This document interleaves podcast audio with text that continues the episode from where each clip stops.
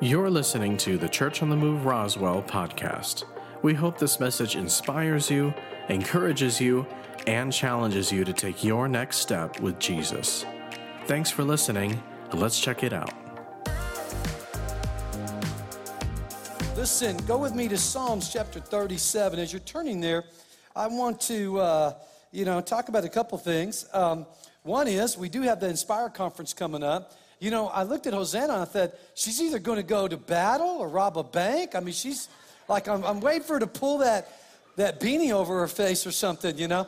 And so she looks pretty cool, though. I don't know where she was. I keep looking out the window trying to figure out what city that is, and I can't figure that out. But anyway, she's going to be here. Of course, uh, Tasha Layton's going to be here to lead some praise and worship. Of course, Miss Julie is going to be here to speak. And, uh, and, uh, and that whole team has worked so hard, guys the Miss Julie and that whole team of ladies work on this. They start on this.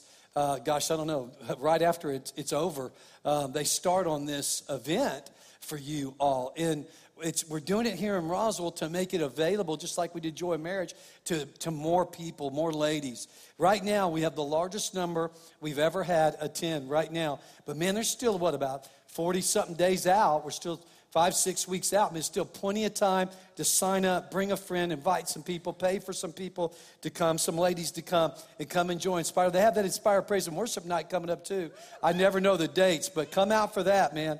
That'll be awesome. Ladies, God is setting aside you, saying this is, this is just the women's time to come together and spend time with God and each other. Take advantage of those moments. You don't get them all the time. Um, we also have peak treatment foster care out there. You know, guys, we have over 2,000 children in foster care in New Mexico, only 700 parents uh, in dropping. That number's dropping. Man, I can't think of any, anything uh, better to do as a Christian um, if it's in your heart. You have, to, you have to desire to do this. You have to have a desire because this isn't easy. Uh, and I always tell people never bring a child into your home that's older than any of your other children not older than any of your other children, needs to be the youngest among you. And so, but if you have any kind of desire to do this, they need treatment, foster care parents. Uh, man, they're, they're, they're, pretty, they're getting pretty desperate with CYFD and the treatment foster care. I don't know where they're putting all these kids, but they don't have homes. And I, I don't want the world to get them. I want Christians to, to take these kids. That's the only hope these kids will have. So if God puts it in your heart, pray about it. Make sure you want to do it because it's not easy. Amen. But it's doable, and you have a lot of support, and you have our support, and you'll have God's support if He puts it in your heart. Then the last thing is our security team needs 20 men and women to join the security team. You know, we have faith in God that He protects us, but, you know, faith and wisdom work together. And so we have a whole security team that are, that are highly trained. We've had uh, our deputy chief in charge of all our police department led that and still part of that. Uh, Bernie, who's, who trains the Secret Service uh, in the uh, Border Patrol. He trains all kinds of people out at FLETC. He's ahead of that right now. So we have highly trained people that train our people. And a lot of our people, you don't have to be, but a lot of our people, ex military or police, actively, or been, been, been officers of some type. And so, but we need men and women to join that team to help protect our families. Amen? To use the wisdom of God. So if you want to be part of that, please uh, go to the information desk, sign up for that. Bernie or someone will be in touch with you. Pastor Sergio will be in touch with you concerning that. Listen, Isaiah uh, chapter 6, verse 3, we read from there last Sunday where God said, or uh, the angels, this great seraphim, say to God, Holy, holy, holy. And I said, they say it again in Revelations, Revelations 4 8 it describes those angels even in more detail. It says that their wings have eyes on them, that their wings are covered in eyes. And I don't know if that looks like a, a peacock, you know, or what it is, but man says their wings, the six winged seraphim, have, have eyes all over their wings. I, I, I, don't, I don't know what that looks like. That's just kind of weird, but it must be really cool uh, because God made it. Everything He makes is cool and so uh, made them. And so, anyway, and it describes in Revelations 4 8 that they say, Holy, holy, holy. And we talked about last week that there's no other, there's no other word in the Bible that is repeated three times concerning God's character. Not love, love, love, hope, hope, hope, peace, peace, peace, joy, joy, joy. None of that. Faith, faith, faith. It's not said of God like that. Only holy, holy, holy. So every aspect of God's character is infused with His holiness. His love is holy, His wisdom is holy, His faith is holy, His hope is holy, His peace is holy. Holy is connected to every characteristic of God. His judgment is holy, His wrath is holy. Every part of God is holy. What does that mean? It's perfect. It's set apart. It's different than anything else we would ever experience and could ever experience. God is different. He's set apart. He's set above all of creation, the entire universe. He's set above it all. He's set above. He is separate from everything else. He is holy. He is perfection personified in every aspect. And because he's holy, sin cannot exist in his presence. But God loves us, and, and we're going to read a scripture here in just a moment that talks about balancing His love and His justice and His mercy in order to, in order to balance out His justice, His, His holiness, His demand for justice, for things to be made right. In His mercy, He sent Jesus. He had to send Jesus.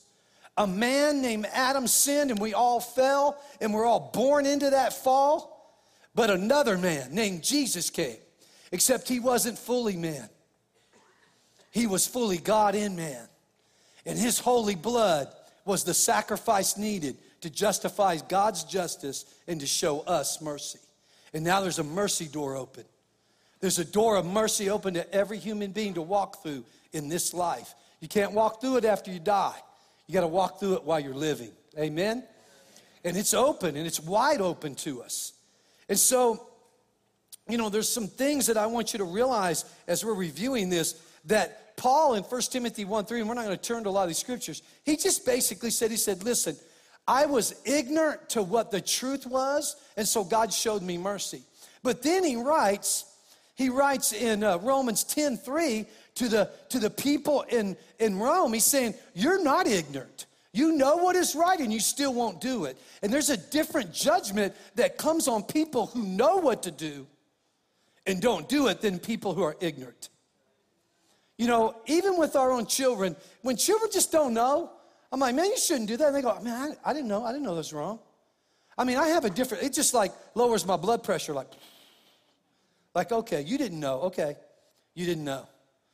But then after I tell them two or three times, now they know. Then when they do it, that it's like, hold on a second. Now that's you're acting out in rebellion. God, God is merciful to those who don't know, but those who do know, there's a different, he said, man, I, am gonna pour out some anger on you. I'm, I'm gonna, I'm gonna, I'm gonna correct you. You know what? When my children know what to do when they were little and they didn't do it, I corrected them. They knew. I'm like, you knew. I told you not to do that. You're to get correction. Again, there's a different level, uh, there's a different response from God to ignorance than there is to knowing and just being in outright rebellion. There's a different response to his people. And I believe God put this message of holy, holy, holy on my heart because he's calling the church out. He's calling the body of Christ. He's calling people out of darkness always. He's always calling people out of darkness, but he's calling his people, called by his name, who say, I know, I know, I know. I know. You know, I heard a comedian say the other day, he said, Man, I think God wants to teach us a lesson by giving us teenagers. He said, He wants us to know what it feels like to actually be providing everything, but acting like we don't exist. He said, I don't know why we send 15 year olds to school because they know everything already. He said, I don't know how old Satan was when he fell out of heaven, but I bet he was 15.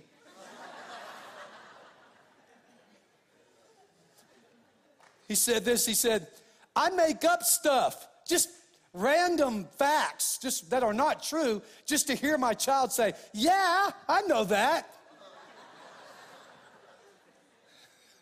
just to remind myself that they really don't know everything. And you know, just like uh, someone will look at you when you tell them something and they'll go, I know, but they're still doing it. Listen, church family, when it comes to this right here, holy, holy, holy, we need to be real careful saying, I know, and then keep on doing the exact opposite of what God is saying is holy. We got to be, we got to be real careful. And I'm going to explain why we need to be real careful. One, Jesus said, Don't you dare treat my blood as common. People treat Jesus' blood like it's just common, like it doesn't mean anything, like it's just common blood, like they had a nosebleed and that's a, de- well, who cares? Man, God said, Be care, do not treat my son's holy blood. Why? Because it's holy. Don't treat Jesus' holy, sacred blood like it's common. How do you treat it like it's common? You act like it has no impact on your life. You say, I know, I know his blood was holy, but got a but in there. In Matthew 25, he says he separates the sheep from the goats. Why does he call those who go to hell goats? Because they always got a but. But. There's always a but. There's always a but in there. Yeah, I'd go to church, but yeah, I'd do that, but yeah, I would, yeah, I would like to do that, but yeah, I'd serve God, but yeah, I'd do that, but.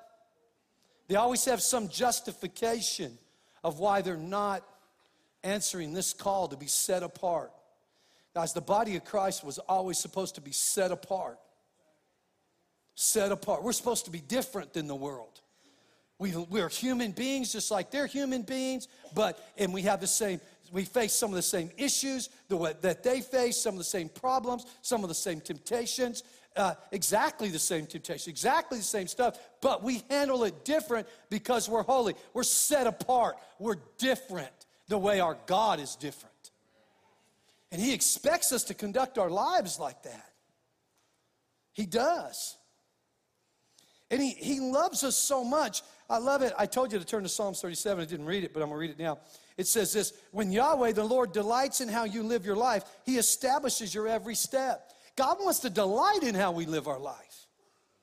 Then He says, if, if, if you stumble, if they stumble badly, badly, they will still survive, for the Lord lifts them up with His hands. Man, God's such an encourager, even when we stumble badly. Even when we, it's bad, man, it's bad. It's bad. The decision we made, the thing we acted on is bad. He said, I'll still, if you'll trust me, I'll still hold you up with my hands. I love how good God is, how merciful and how graceful God is. We say at Church on the Move, He's not a God of a second chance, He's a God of another chance. Because that's who is, that's His heart. But He looks in our heart to see what we're thinking and what our motives are and, and really what, we, what we're passionate about and how we really how we honor him or not honor him. He looks at those things and those things are going to make a huge difference when we face him. I said those things are going to make a huge difference when we face him. Uh, go with me to um, gosh where are we going to go here?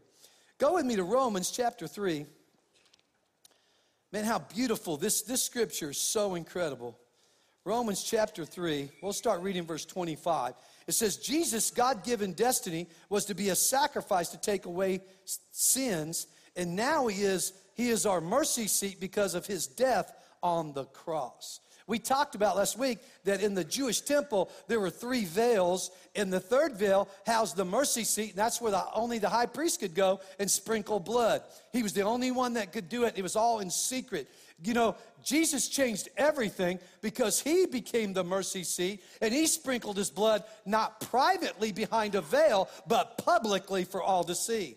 Why? Because that blood was just for the Jews, his blood was for everyone that, that believed in it, that didn't treat it like it was common, but that it was holy, it was special, it was a price paid for our lives. And so he, he says he's become the mercy seat.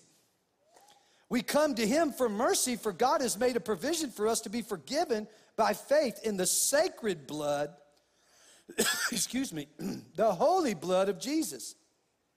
This is the perfect demonstration of God's justice because until now, he had been so patient, holding back his justice out of his tolerance or patience for us. So he covered over the sins of those who lived prior to Jesus' sacrifice. And when the season of tolerance or patience came to an end, there was only one possible way for God to give away his righteousness, his holiness, is to still and still be true to both, listen to this, to both his justice and his mercy. The only way he could be true to his justice and mercy was to offer up his own son. So now, because so now, because we stand on the faithfulness of Jesus, God declares us righteous, holy in his eyes. Because of Jesus and Jesus alone. I said, because of Jesus and Jesus alone. But you got to treat his blood like it's sacred. The thing I love about God is He looks past all the exterior. He looks past all the cosmetic. He looks past all the talent, all the ability. He looks past it all. He looks past everything and looks right to the heart of a person and, and looks to see if that's the place, because that's the only place that He looks to see our true intentions, our true motives, and to see if our love for Him, our honor of Him is genuine. Genuine if it's real. Everybody's looking for real. Well, it can't be real to anybody else until it's real to us. That on the inside of us, it's real that Jesus' blood was sacred and it is a price paid for our, my sin and your sin. It was, a, it was the price, holy blood for sinful blood, an innocent man for guilty men. Man, I, I, I love Jesus for that. I, I said, I love Jesus for that, that he paid my price. And anybody else that would believe on him, he paid their price too. He paid the price to purchase us back from sin, sin dominating our lives on this earth, and destroying our lives here and helping us destroy other people's lives and eternal death forever. He purchased us back from sin and death and bought us. So now we can live by the law of the Spirit of life of Christ Jesus. We can live a life alive here, and we can we'll live forever in a place called heaven, and we'll be really alive there. Life in abundant life. I love him that he paid that price. I'll never forsake that or give that up, no matter who else does or what else happens. I'll never give up. Why? Because he paid that price for me. And when you when you carry that in your heart, there's a passion. There's something that happens inside of you that you start your desires start to change. Why? Because when you receive that in your heart, something happens. Jesus sends the Holy Spirit. And he now calls upon us and try and starts to teach us how to live holy, how to live set apart from the evil culture of the world. How to live set apart from it from the inside out, not the outside in, not cosmetically and acting like we're something we're not, but real, from the inside out. It's real. We know it's real, and people around us eventually figure out by our fruit that it's real. And Jesus paid that price, and that's something we need to honor and respect. And if we don't, there's a price that comes with it. Let me say it again. If you don't, there's a price that comes with it. Go with me to 1 Corinthians chapter 6. Man, we're going to look at several scriptures here. It's so important that we understand this, that we grab a hold of it. 1 Corinthians chapter 6, starting in verse 9, it says, Surely you must know that people who practice evil cannot possess God's kingdom realm. People who practice it. What does it mean to practice? It means you do it over and over and over, and you're getting better at it. You just do it and you're getting better at it. And here's what here's the problem with practicing sin. It becomes it just becomes normal to you. It's like anything else you do over and over again, you just get used to it. It just becomes normal. You know, when I had COVID, um, Dr. Dave would get on me. He texts me every day, hey, get up, walk around, take that take that oxygen off and start moving around. You got to clear your lungs. You got to get your lungs stronger. And I would literally, I would walk around my recliner. That's, and I, he said, you got to go 15, 20 minutes. Man, I'd be exhausted after five. But I would just make myself. I just, and I would time it to the, to the minute because I could hardly breathe. And, but I would make myself. And, and then sometimes I'd have to grab the oxygen. He said, put it on if you have to, but you start walking. You got to start moving. Why? Because if you lay down too long, if you lay down too long and you don't start moving again, you don't start, you, you're going to die. Your, your body's going to get used to it and just going to start going backwards. And so I would do it, man. I would make myself do that. I'd make myself do these breathing treatments he taught me. You know, I'd breathe in real deep and hold my breath as long as I could and breathe it out. I mean, I did those things like clockwork. Ask my wife. Man, I was on it. And I, because I wasn't going to settle. Let me say it again. I wasn't going to settle for just that being my normal. And sometimes when you're in sin, you just start settling and it becomes your normal because the more you practice it, the harder your heart gets. You sear your heart like, okay, this is how it is. And then you become, you grow an appetite. Things you practice, you grow an appetite for. You know, I still eat McDonald's. You know, people made fun of President Trump for eating McDonald's. I'm like, man, I sat on my bicycle, couldn't wait for the first McDonald's to open up in my town. We rode every day. We heard about McDonald's and we rode every day. We'd sit and we just watch. I mean, we'd sit there for 30, 40 minutes, just watch the construction, you know, and stuff. We thought that was cool anyway. And we just, we'd ride back. You know, go do our thing. We'd come back, watch it for that McDonald's, see when it was done, see when it was open. As soon as it was open, the first day I went and ate there.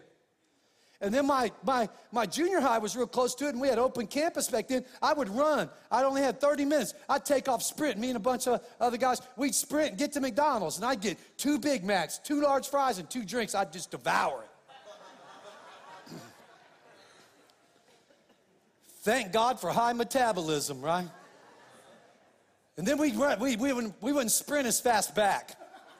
We kind of hit a little jog back. We'd be so full you know. But man, I developed a taste, and even now, every once in a while, because I've, I've you know, I was like eight, nine years old. That was almost, gosh, that's uh, almost 50 years ago, if not longer, 52 years ago, something like that. I mean, I've developed a taste. Every once in a while, I'm driving around, I just, I just thing just rises up in me. Man, a Big Mac sounds good. Why? Because I practiced.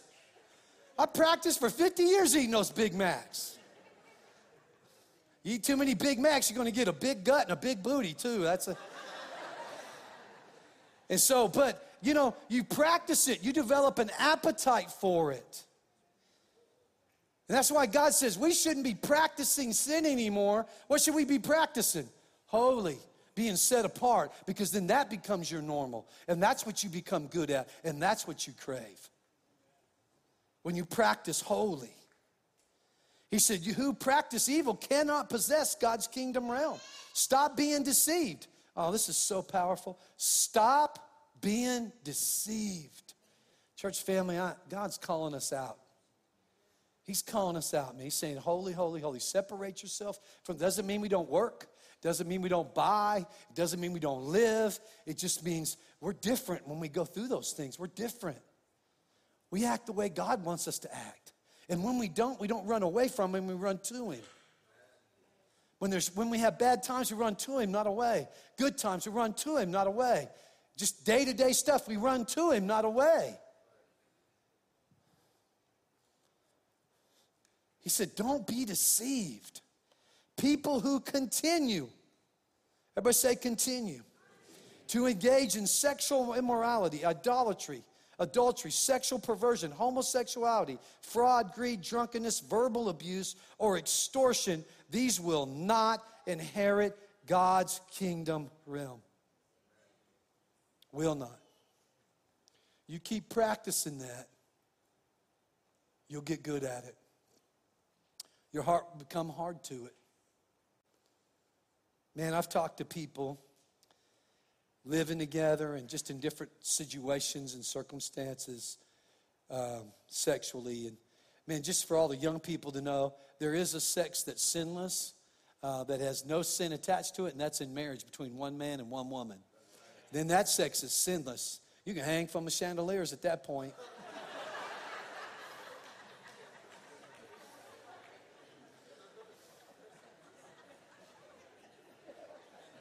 Your husband's like, Pastor said we can buy a chandelier, honey. I, I don't even know what that is, but let's go get one of those. If you, you can swing from it.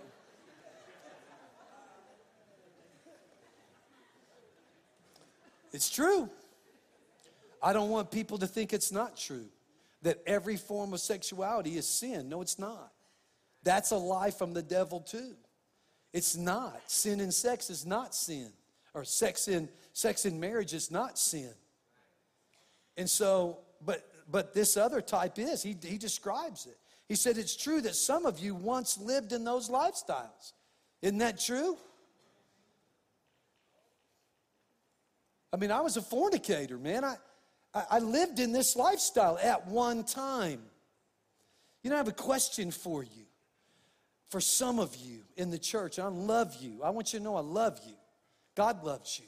And God's reaching out to you. He's, he's trying to show you some mercy right now, just like He's shown me much mercy. He wants to show you much mercy. But I have a question for you. Would it be okay if I just lived with Miss Julie and never married her?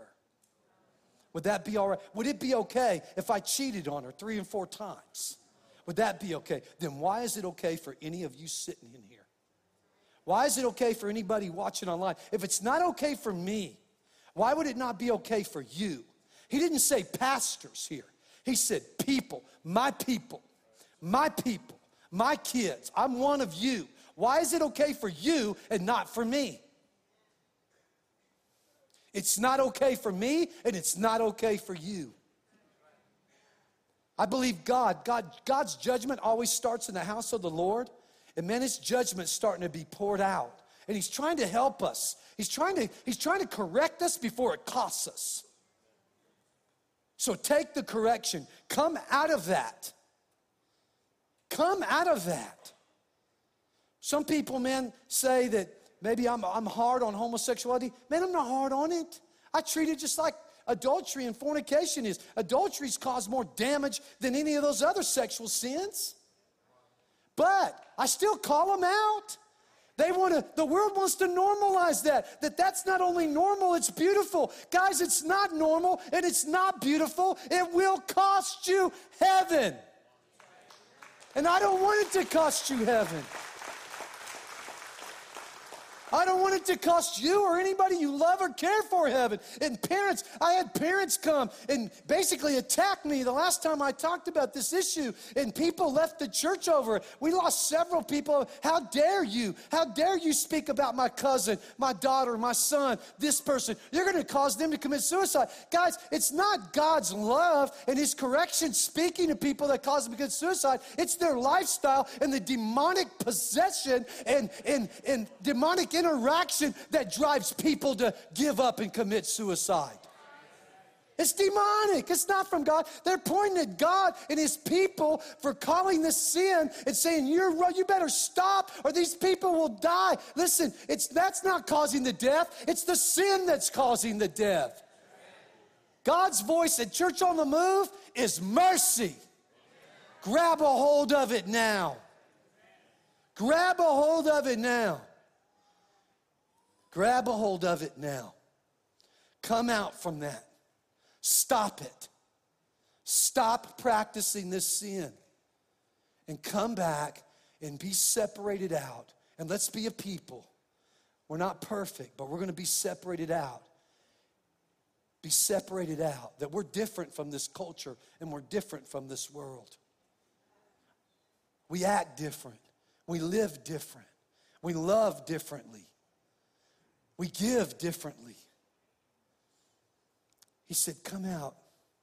He said, It is true that some of you once lived in those lifestyles, but now, but now you have been purified from sin, made holy, and given a perfect standing before God, all because of the power of the name of the Lord Jesus, the Messiah, and through our union with the Spirit of our God. That's the Holy Spirit.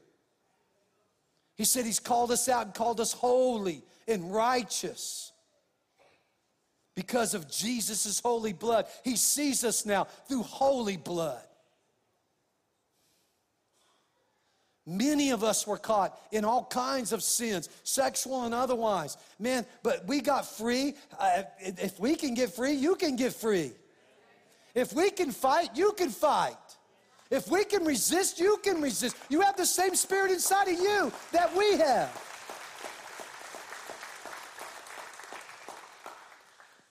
Holy, holy, holy is the Lord God Almighty. Holy is he. He's holy. 1 Peter 1 15, 16 says, Be holy as I am holy. Be holy as I am holy. Be set apart. Be set apart. I'm going to give you a couple steps to holiness, and here's the first one. The first step is honor. Honor. Romans chapter 1, if you'll go with there with me. Or Romans chapter 12, verse 1 says this Beloved friends, what should be our proper response to God's marvelous mercies? To surrender ourselves to God and to be a sacred living sacrifices and live in holiness, experiencing all that delights his heart, for this becomes your genuine expression of worship. Our genuine expression of worship is that we live apart, that we honor God at such a level we, we, we respond to his marvelous mercy, his unbelievable grace and mercy to us, that we choose to be set apart and say, we're going to conduct our lives differently. Jesus is the way, the truth, and the life, and that's how we're going to live. That's the direction we're going to go, is that direction. Is that direction. We're going to go that direction. We're going to follow Jesus. We're going to follow Jesus. I said last week in Matthew 25 that God separates the sheep and the goats, and and uh, he said he said to the sheep, you know, basically you've been enter into my kingdom. You're going to live in heaven forever. And he says to the goats, You followed Satan and his demons. He said, I created hell for the devil and his demons. I created hell. Let me say it again. I created hell for the devil and his demons, but you chose to follow Satan, his way of life. And because you followed him, you're going to go where he's leading. He's leading to hell forever. You're going to go with him because that's who you followed.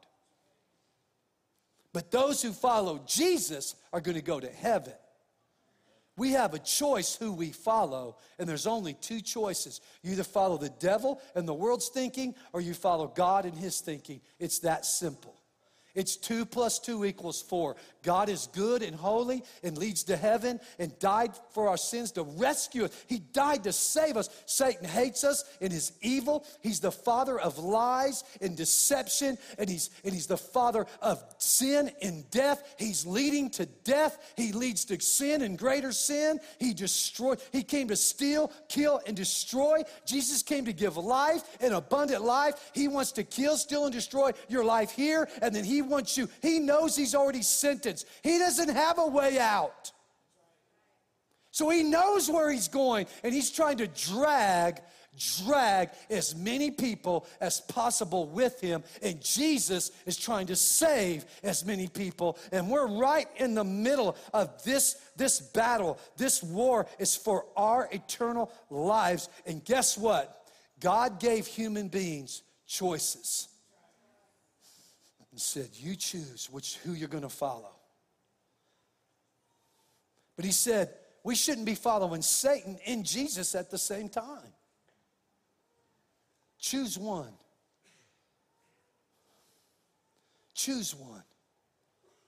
Choose. Love what Joshua said. Choose this day who you will follow. But as for me and my house, we will serve the Lord. As for me in this house, we're going to serve the Lord. We're going to keep on pressing in. When we fall, we're going to pick each other up. We're going to be part of God's rescue plan all the time. We're going to be each, with each other on our best days and on our worst days. But we're standing together and we're going to continue to pursue Jesus. We're going to continue to pursue Jesus. Come out. I'm, guys, this is for the church family. Come out. Come out come out before it's too late for you. Come out of sin, come out of that lifestyle, make a commitment to honor God. Now, I talked to someone the other day that, and I've heard this story a hundred times, I'm not picking on this person, but they said, man, basically what they told me is, they said, I used to go to church, but I'm too busy. I'm too busy for God.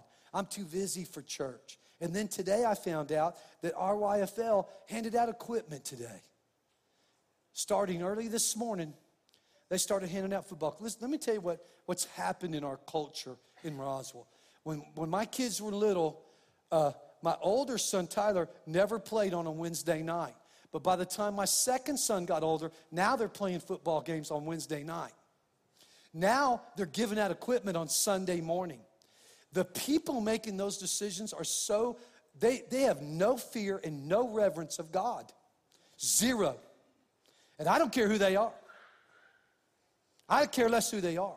And if the body of Christ doesn't stand up and starts calling some things out, they have all day today. They could have done it at 2 o'clock. They could have done it at 3 o'clock. No, they did it first thing this morning on Sunday. No reverence, no honor of God whatsoever. My son Cody, I pulled him out of those games on Wednesday night. I'd say he's played to this, he's coming with me.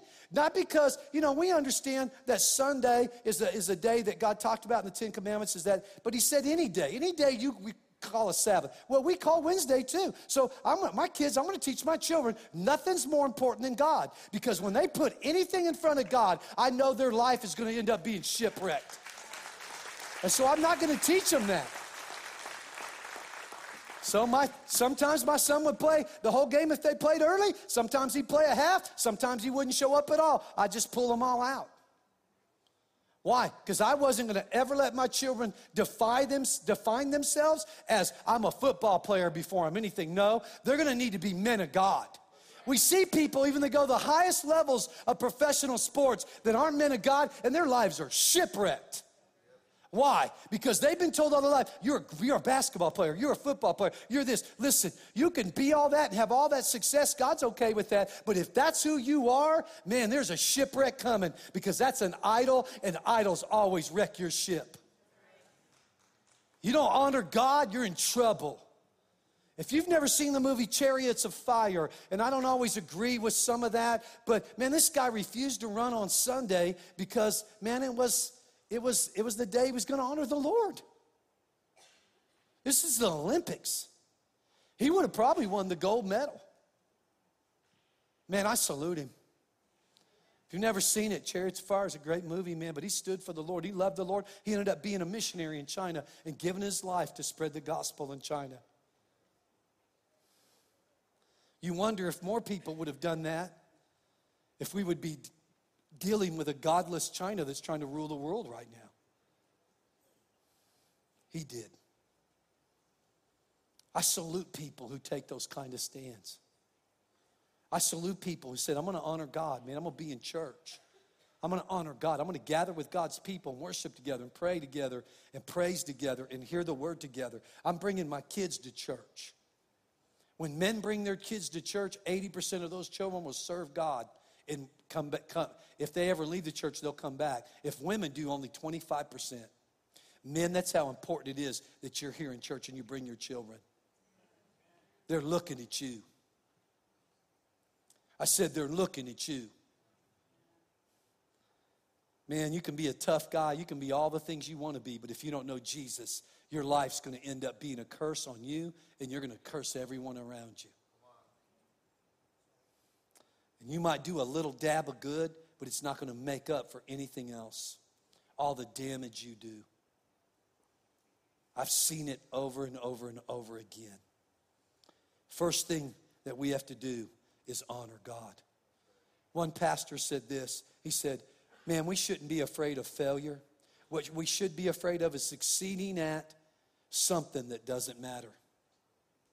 Let me say it again. He said, We shouldn't be afraid of failure but we should be really afraid of succeeding at something that doesn't matter.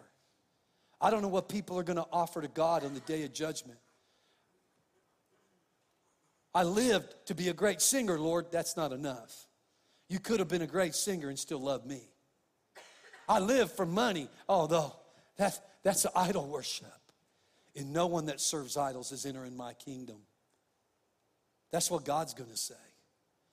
You don't want to succeed at something that's not going to make any difference in your eternal life or anybody else's eternal life. What you want to do in honor of God, and what it said in Romans 12:1, is submit your whole life to God. What, what part of it? Every part my money, my sex life, my job, how I act at work, how I act when I'm not at work, how I treat my wife, how I treat my husband, how I raise my kids. And again, no one's going to be perfect at this, but God expects us to be growing and moving forward. He said, I'll guide your step. If you'll delight in me, He said, I'll, I'll establish your steps. Otherwise, I'll establish your steps so much that you won't be doing a bunch of this. You'll be doing this and you'll grow closer to me. And the closer you draw to me, the closer, the holier your life will get, the more separated out your life will be. And the greater example of my goodness living inside of you will you be to everybody else around you. God's calling the body of Christ to be separated and be holy. To be holy, to be separated out. Again, not when we don't go to work and we don't dress cool. Jesus dressed cool. They gambled for his clothes. He had to dress pretty cool if they gambled for his clothes. I don't know if I die in these clothes today, then anybody's to say, hey, man, we need, to, we need to throw some craps for those clothes, you know? I don't think that's to happen, but they gambled for his. The Roman soldiers did. Had to have some value. He dressed cool. It's not a matter of, of, of you know, being perfect. He didn't dress, he didn't dress uh, uh, where he wasn't modest. Ladies,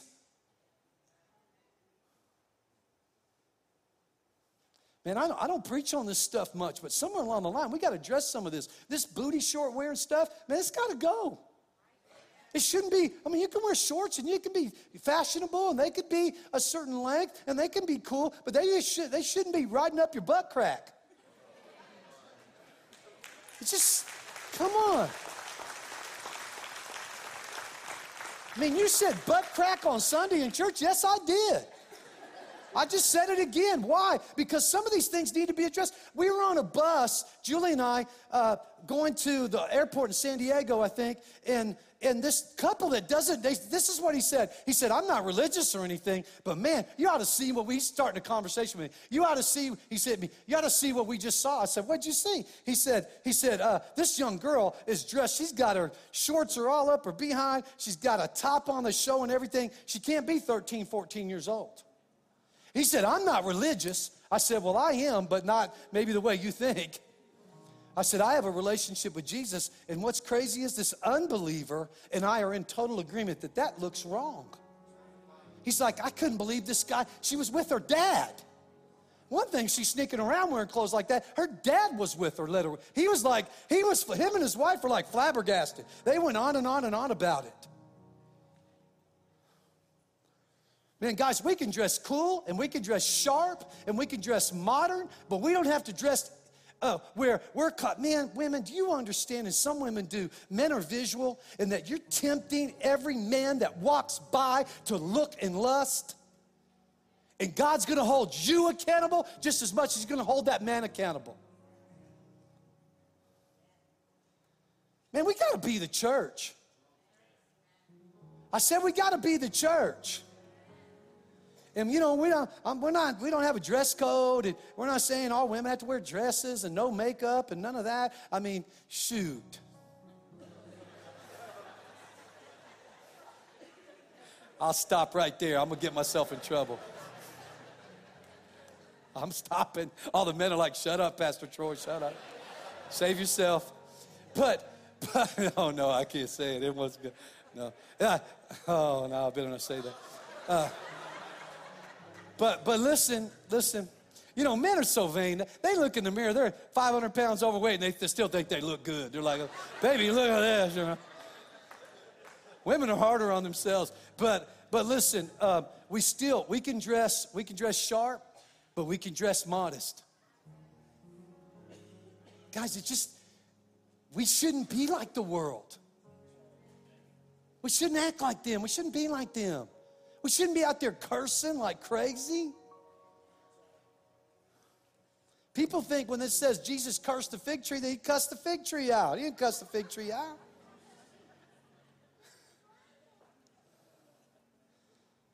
Man, guys, it's not about it's not about becoming self-righteous or some kind of prude or man, it's about just common sense Christianity.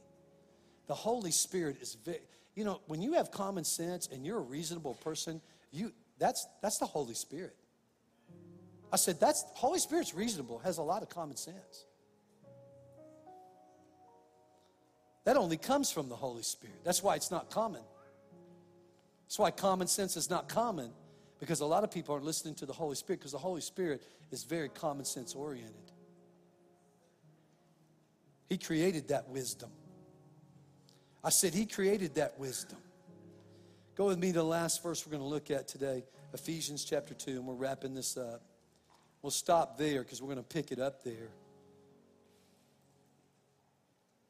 Ephesians chapter 2. Ladies, don't be mad at me about the makeup comment.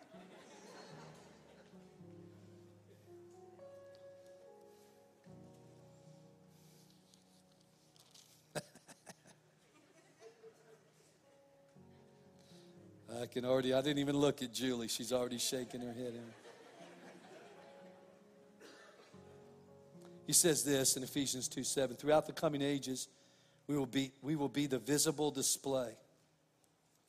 We will be the visible display of the infinite riches of His grace and kindness, which was showered upon us in Jesus Christ. Will be a visible display throughout the ages. He's always wanted His people to be a visible display of His riches poured out in us, His grace, His kindness.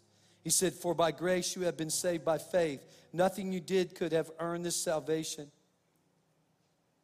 For it, for it was the love gift from God that brought us to Christ. So no one will ever be able to boast, for salvation is never a reward for good works or human striving. We become as poetry, a recreated people that will fulfill the destiny He has given each of us. For we are joined to Jesus, the Anointed One. Even before we were born, God planned and advanced our destiny and the good works we would do to fulfill it.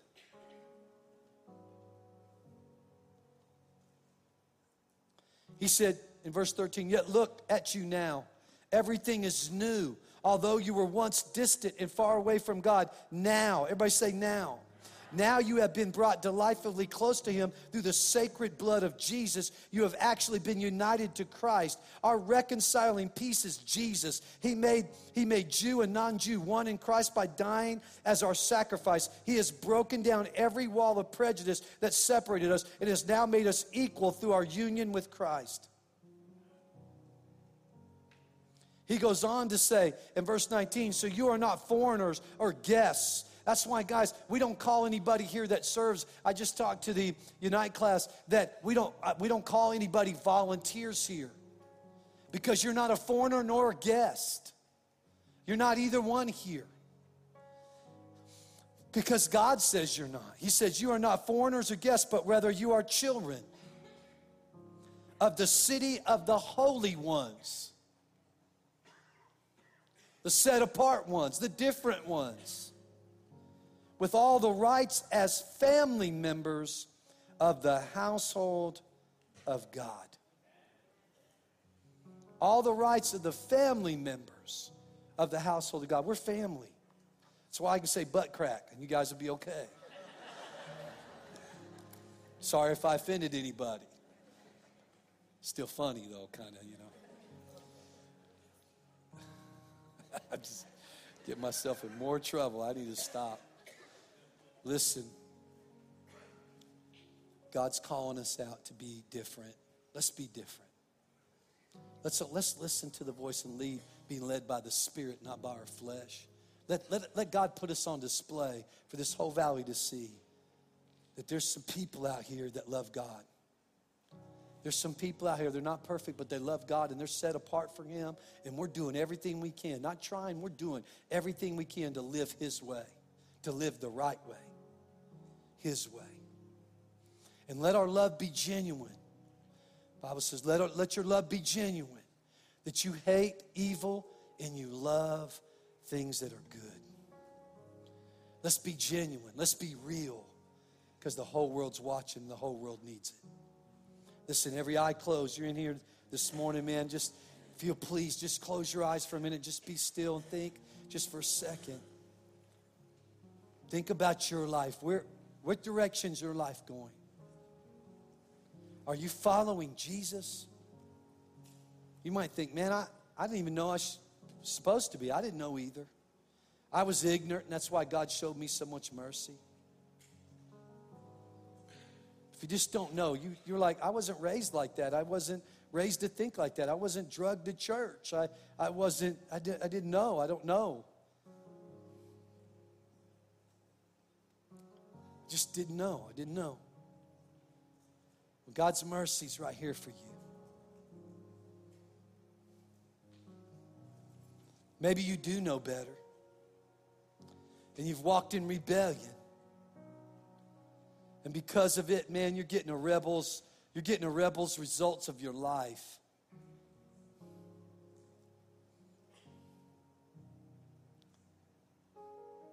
And no matter what you do that succeeds, it never seems to be enough. Or maybe you just keep failing.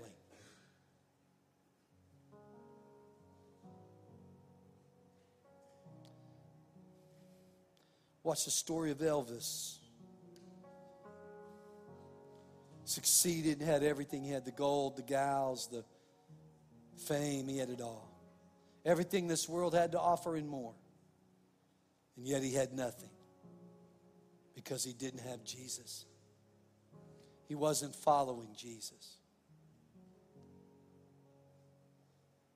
So maybe you're not ignorant to it. Maybe you're just in rebellion, but either way, God's giving you an opportunity right now today, whether you're online or listening, to turn around. Turn around. Turn around and, and pray and say, God, I'm sorry. I ask you to forgive me. I repent. I want to change my life. I need your help. And He will do it, He'll help you. I want to give my life to you because I'm not God, you're God. And I don't want to follow Satan anymore. I want to follow, I don't want to follow the one that hates me. I want to follow the one that loves me. And his name is Jesus Christ the Lord.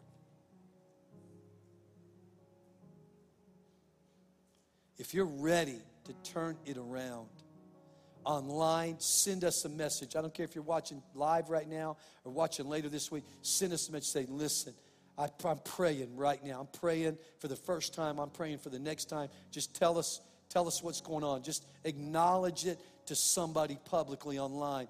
Because God said, if you acknowledge me publicly, if you're not ashamed of me publicly, then I'll confess you before the Father.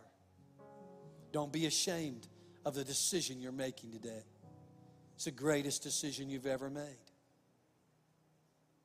If you found a great restaurant, you tell everybody you knew. This is greater than that. This is a life changing, eternity changing decision.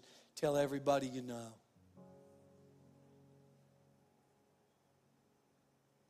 Send a message to us online. And in this room, I'm going to ask you on the count of three just to lift your hand up. Just put it up high. Say, It's me.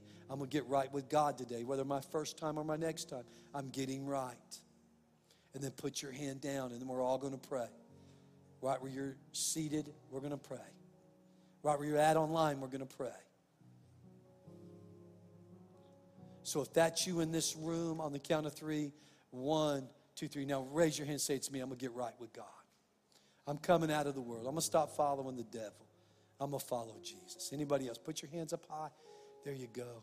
Great job. You can put them all down now. Great job. Thank you all. God bless you.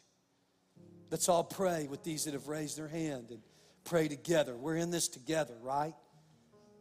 I said, We're in this together. We're all in this together. Let's pray this all together. Say, God, I believe you sent Jesus. He died for my sins, and his blood is sacred, it's holy, and was the price for my sin. I believe that. I believe you raised him from the dead and you conquered sin and death for me. So I didn't have to. live as a slave to sin in this life. And I don't have to bear the punishment of eternal death in the next life. Father, you offer forgiveness, mercy, and you offer the Holy Spirit to teach me how to be holy, set apart as you are holy. And I take that today and I ask you to forgive me of all my sins by the holy blood of Jesus.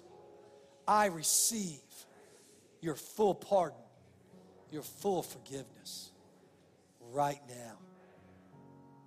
And I say to you, Jesus, you are the Lord, Jesus Christ of my life. My life is yours. Just as you gave your life for me, I give my life for you, to you. And I receive now the Holy Spirit to teach me how to live for you, how to be a blessing and walk in your blessings, how to honor you and be separate and part of the solution, not part of the problem, and to live with you forever in a place called heaven. Thank you for saving me. In Jesus' name. So be it. Amen. Come on, church. Let's celebrate the goodness of God. Thanks for listening today. If you'd like to find out more about Church on the Move, like our service times or how you can connect with us, you can visit cotmroswell.com.